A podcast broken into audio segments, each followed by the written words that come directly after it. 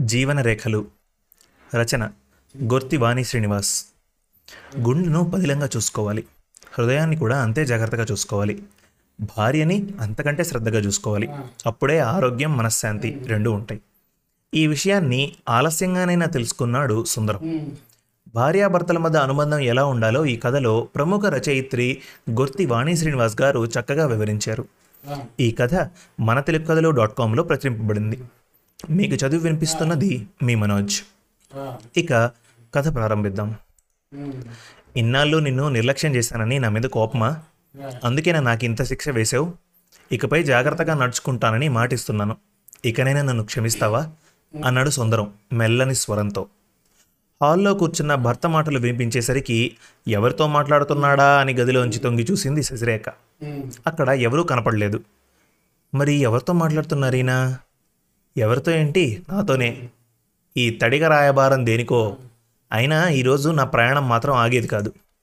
నలభై ఏళ్ళ వైవాహిక జీవితంలో ఎన్నో ఆటుపోట్లను ఎదుర్కొని అలసిపోయాను. నాకు కూడా కాస్త విరామం కావాలి. ఇక ఇంత వేగలేను. బతిమాలిన ఆగను. వెళ్ళే తీరతాను. తన బాధ్యతని తలపోస్తూ బట్టల బ్యాగ్ సర్దుకుంటోంది శశిరేఖ. ఉద్యోగ నిర్వహణలోనే కాదు. అడుగడుగునా నిన్నెంతగా నిర్లక్ష్యం చేశానో తలుచుకుంటుంటే నేను ఇంత పెద్ద తప్పు చేశానా అని అనిపిస్తోంది. అప్పుడే నిన్ను కాస్త కనిపెట్టుకుని ఉన్నట్టయితే నీకింత ఆగ్రహం రాకపోను. నిన్ను చాలా హైరాణ పెట్టాను కదూ. ప్రతి విషయంలోనూ మంకుపట్టు పట్టేవాణ్ణి. ఆ రోజుల్లో పట్టుదల అలాంటిది. నాకు సరైన ఉద్యోగం లేనప్పుడు పెళ్ళై ఆరేళ్ళైనా ఇంకా పిల్లలు కలగలేదని ఇలా ఎన్నోసార్లు నిన్ను అతలాకుతలం చేశాను. దేవుడు కరుణించి పిల్లలు పుట్టాక ఏడు కొండలు కాలినడకన వస్తానని మొక్కుకొని ఇలా ఏవేవో ఇబ్బందులకు గురి చేశాను కదూ? భర్త మాటలు వింటున్న శశిరేఖకు దుఃఖం పొంగుకొచ్చింది. అంతేనా? బిడ్డలు కలగలేదని మీ అమ్మగారు రోజూ నన్ను వేపుకు తింటుంటే నా తరపున ఒక్క మాటైనా మాట్లాడారా? మీకు రెండో పెళ్ళి చేస్తానంటూ మీ అమ్మ గంతులేస్తుంటే గమ్ముగానున్నారే గాని నోరు మెదిపారా? పెళ్ళి ఏర్పాట్లు జరిగిపోతుంటే నా అదృష్టం బాగుండి మీరు బాత్రూంలో కాలు జారి స్పృహ తప్పి పడిపోవడంతో ఆ పెళ్ళి ఆగిపోయింది. లేకపోతే నా గొంతు కోసేవారేగా? తనలో తానే గొణుక్కుంటూ కొంగుతో కళ్ళొత్తుకుంది. ఎట్టకేలకు ఒక కొడుకు పుట్టి వాడు ఎదిగే క్రమంలో ఎదురైన కష్టాలు ఆర్థిక సమస్యలు చుట్టుముట్టినప్పుడు నా వల్ల నువ్వు చాలా ఇబ్బంది పడ్డావు కదూ? అన్నాడు సుందరం తలంచుకొని నేల చూపు చూస్తూ. కాదా మరి? ఉద్యోగం అంటూ ఊళ్ళు తిరుగుతూ ఇంట్లో ఏముందో ఏం లేదో కూడా చూసేవారు కాదు.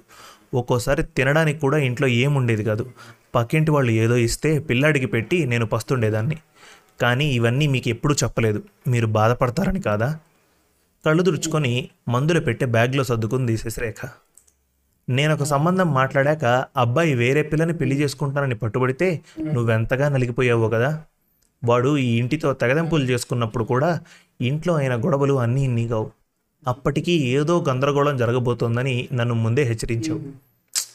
నేనే ఆ విషయాన్ని పెద్దగా పట్టించుకోలేదు అన్నాడు సుందరం కళ్ళజోడు తీసి తుడుచుకుంటూ కళ్ళు.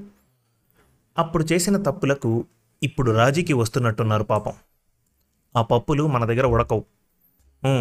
ఇప్పుడు నా విలువ తెలిసొచ్చినట్టుంది. అవును అటు కొడుక్కి చెప్పలేక ఇటు ఈ మూర్ఖపు మనిషికి నచ్చ చెప్పలేక ఎంత వేదన అనుభవించానో ఆ దేవుడికే తెలుసు. కొంతకాలం కొడుకు దగ్గర ఉండి వస్తాను. అప్పుడే ఆయనకి నా విలువ తెలిసేది.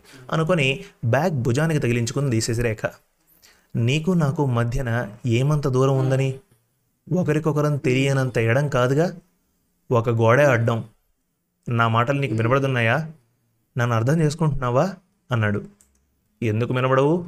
ఒకే ఇంట్లో ఉన్నా నన్ను ఓ గోడగానో తలుపుగానో భావించారు తప్ప నాకు కూడా ఒక మనసు ఉందని గుర్తించలేదు. అడుగడుగునా అన్నీ నేనే సర్దుకుపోయాను. మీ ధోరణే మీదిగా ఆలోచించారు తప్ప నా మనసు అర్థం చేసుకున్న పాపాన పోలేదు. మీ ఈగోతో నేను అలసిపోయాను. యాంత్రిక జీవితానికి స్వస్తి చెప్పి నా కొడుకు దగ్గరికి వెళ్ళి కొన్నాళ్ళు నిశ్చింతగా గడుపుతాను అనుకుంది శశిరేఖ. నిన్ను ఇక బాధ పెట్టను నా మాట నమ్ము. నేను ప్రశాంతంగా ఉంటూ నిన్ను ప్రశాంతంగా ఉంచాలని నిర్ణయించుకున్నాను. నీకు ఇబ్బంది కలగకుండా చూసుకుంటాను. ఇక నుంచి నిన్ను భద్రంగా చూసుకోవడం నా కర్తవ్యంగా భావిస్తాను అన్నాడు సుందరం. ఇదిగోండి మీరు ఎన్ని కబుర్లు చెప్పినా నా మనసు మారదు.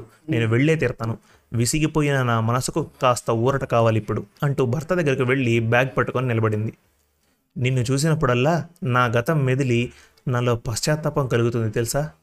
అందుకే నీతో ఈ మాటలు చెప్తున్నా అన్నాడు సుందరం తలెత్తి పైకి చూడకుండానే. అవునా? మీ తప్పు ఇప్పుడు తెలుసుకున్నారా? లేక నా ప్రయాణం ఆపడానికి ఇదొక ఎత్త? అంటూ బ్యాగ్ పక్కన పెట్టి భర్త పక్కనే కూర్చుంది శశిరేఖ. నిన్ను ఫోటో తీసుకొని నా వాల్ పేపర్గా పెట్టుకుంటానుండు.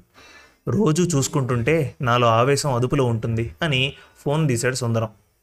శశిరేఖకు భర్త మీద జాలి ప్రేమ ఉప్పొంగాయి. అంతకంటే జిగ దిగజార్చి భర్తని తన కాళ్ళ దగ్గరికి రప్పించుకునే ఉద్దేశం లేదామెకు. సరే అని పొజిషన్లో భర్త ఎదురుగా కూర్చొని ఫోటోకి ఫోజ్ ఇచ్చింది శశిరేఖ. అతను ఫోన్లో కెమెరాని క్లిక్ మనిపించాడు. టీపై మీదున్న ఈసీజీ పేపర్ని ఫోటో తీసుకొని ఫోన్లో వాల్ పేపర్గా అమర్చుకున్నాడు. అది చూసిన శశిరేఖకి ఒళ్ళు మండింది. ఇంతసేపు చెప్పిన మాటలన్నీ ఈసీజీ ప్రేయసితోనా? నేనింకా నా మీద ప్రేమతో చెప్తున్నారనుకున్నా. మీకు అసలు గుండె అనేది ఉంటేగా అక్కడ ఉన్నది అని నాకు ఎప్పుడో తెలుసు. అయినా ఏదో పిచ్చి ఆశతో ఎదురు చూసి మోసపోయాను అని ఏడుస్తూ బ్యాగ్ తీసుకొని వెళ్ళిపోబోయింది. ఆగురేఖ నేను ఈసీజీతో చెప్పే మాటలు నీకు కూడా వర్తిస్తాయి. ఆనాడు మా అమ్మ నాకు రెండో పెళ్ళి తలపెట్టినప్పుడు ఆవిడని ఎదిరించలేకపోయాను.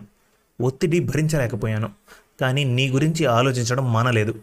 బాత్రూంలో స్పృహ తప్పింది మీ అందరికీ తెలుసు. కానీ గుప్పెడు నింద్ర మాత్రలు మింగిన సంగతి నాకు మాత్రమే తెలుసు. బతుకంతా ధారబోస్తూ దేనికో ఒకదానికి తాపత్రయపడుతూనే ఉంటాం అందరం. జీవితంలో అతి ముఖ్యమైన వాటిని మాత్రం అశ్రద్ధ చేస్తాం. ఆరాటాలన్నీ అణగారిపోయాక అప్పుడు నిర్లక్ష్యం చేసినవే ఇప్పుడు అతి ముఖ్యమైనవని గుర్తిస్తాం. అప్పటికే చాలా ఆలస్యం అయిపోతుంది. అందులో ఒకటి భార్య రెండోది హృదయం. అలసిపోతున్న గుండెను అనుసరిస్తూ వస్తున్న భార్యను సరైన సమయంలో గుర్తించం. మీ ఇద్దరికీ ఒక విన్నపం. నువ్వు నాతోనే ఉండాలి. నా భాగ్యరేఖల నా అదృష్ట లలాట రేఖల ఈసీజీ మాత్రం అస్తవ్యస్తంగానే ఉండాలి. మనిద్దరం జీవితంలో చవి చూసిన ఎత్తుపల్లాల్లా కష్టసుఖాల్లా అవి పైకి కిందికి ఉంటేనేగా మనం మరికొంతకాలం కలిసి ఉండేది అన్నాడు సుందరం భార్యను దగ్గరికి తీసుకుంటూ. ఈసీజీ రిపోర్ట్ చేత్తో పట్టుకుని మీకు గుండె నొప్పి వచ్చిన సంగతి నాకెందుకు చెప్పలేదండి? ఇది గుట్టుగా ఉంచాల్సిన విషయమా? అంటూ కన్నీళ్ళు పెట్టుకుంది శశిరేఖ. భార్య మాటను గుండె చప్పుడును ఈ రెండూ చేస్తున్న హెచ్చరికల్ని పట్టించుకోకపోతే పర్యవసానం ఇలాగే ఉంటుంది అన్నాడు సుందరం భార్య కళ్ళల్లోకి చూస్తూ. మీకేమన్నా అయితే నా గతేంగాను మిమ్మల్ని విడిచి ఎక్కడికి పోనండి అంటూ అతని చేతితో చేయి కలిపింది. భార్య చేతిని మృదువుగా పట్టుకుంటూ నీ గురించి నాకు తెలుసు. నేను జాగ్రత్తగా ఉంటే నువ్వు నన్ను భద్రంగా చూసుకుంటావు అన్నాడు. చివ్వున తలపైకెత్తి చూసింది. చెప్పేది నాతోనా లేక మీ గుండెతోనా అంది. ఇద్దరితోనూ అదే నువ్వు నువ్వే అది అన్నాడు భార్యని దగ్గరికి తీసుకుంటూ. కన్నీటితో అతని భుజాలు తడిపింది శశిరేఖ. శుభం. మరిన్ని మంచి తెలుగు కథల కోసం Mana Telugu Kathalu dot com visit చేయండి. Thank you.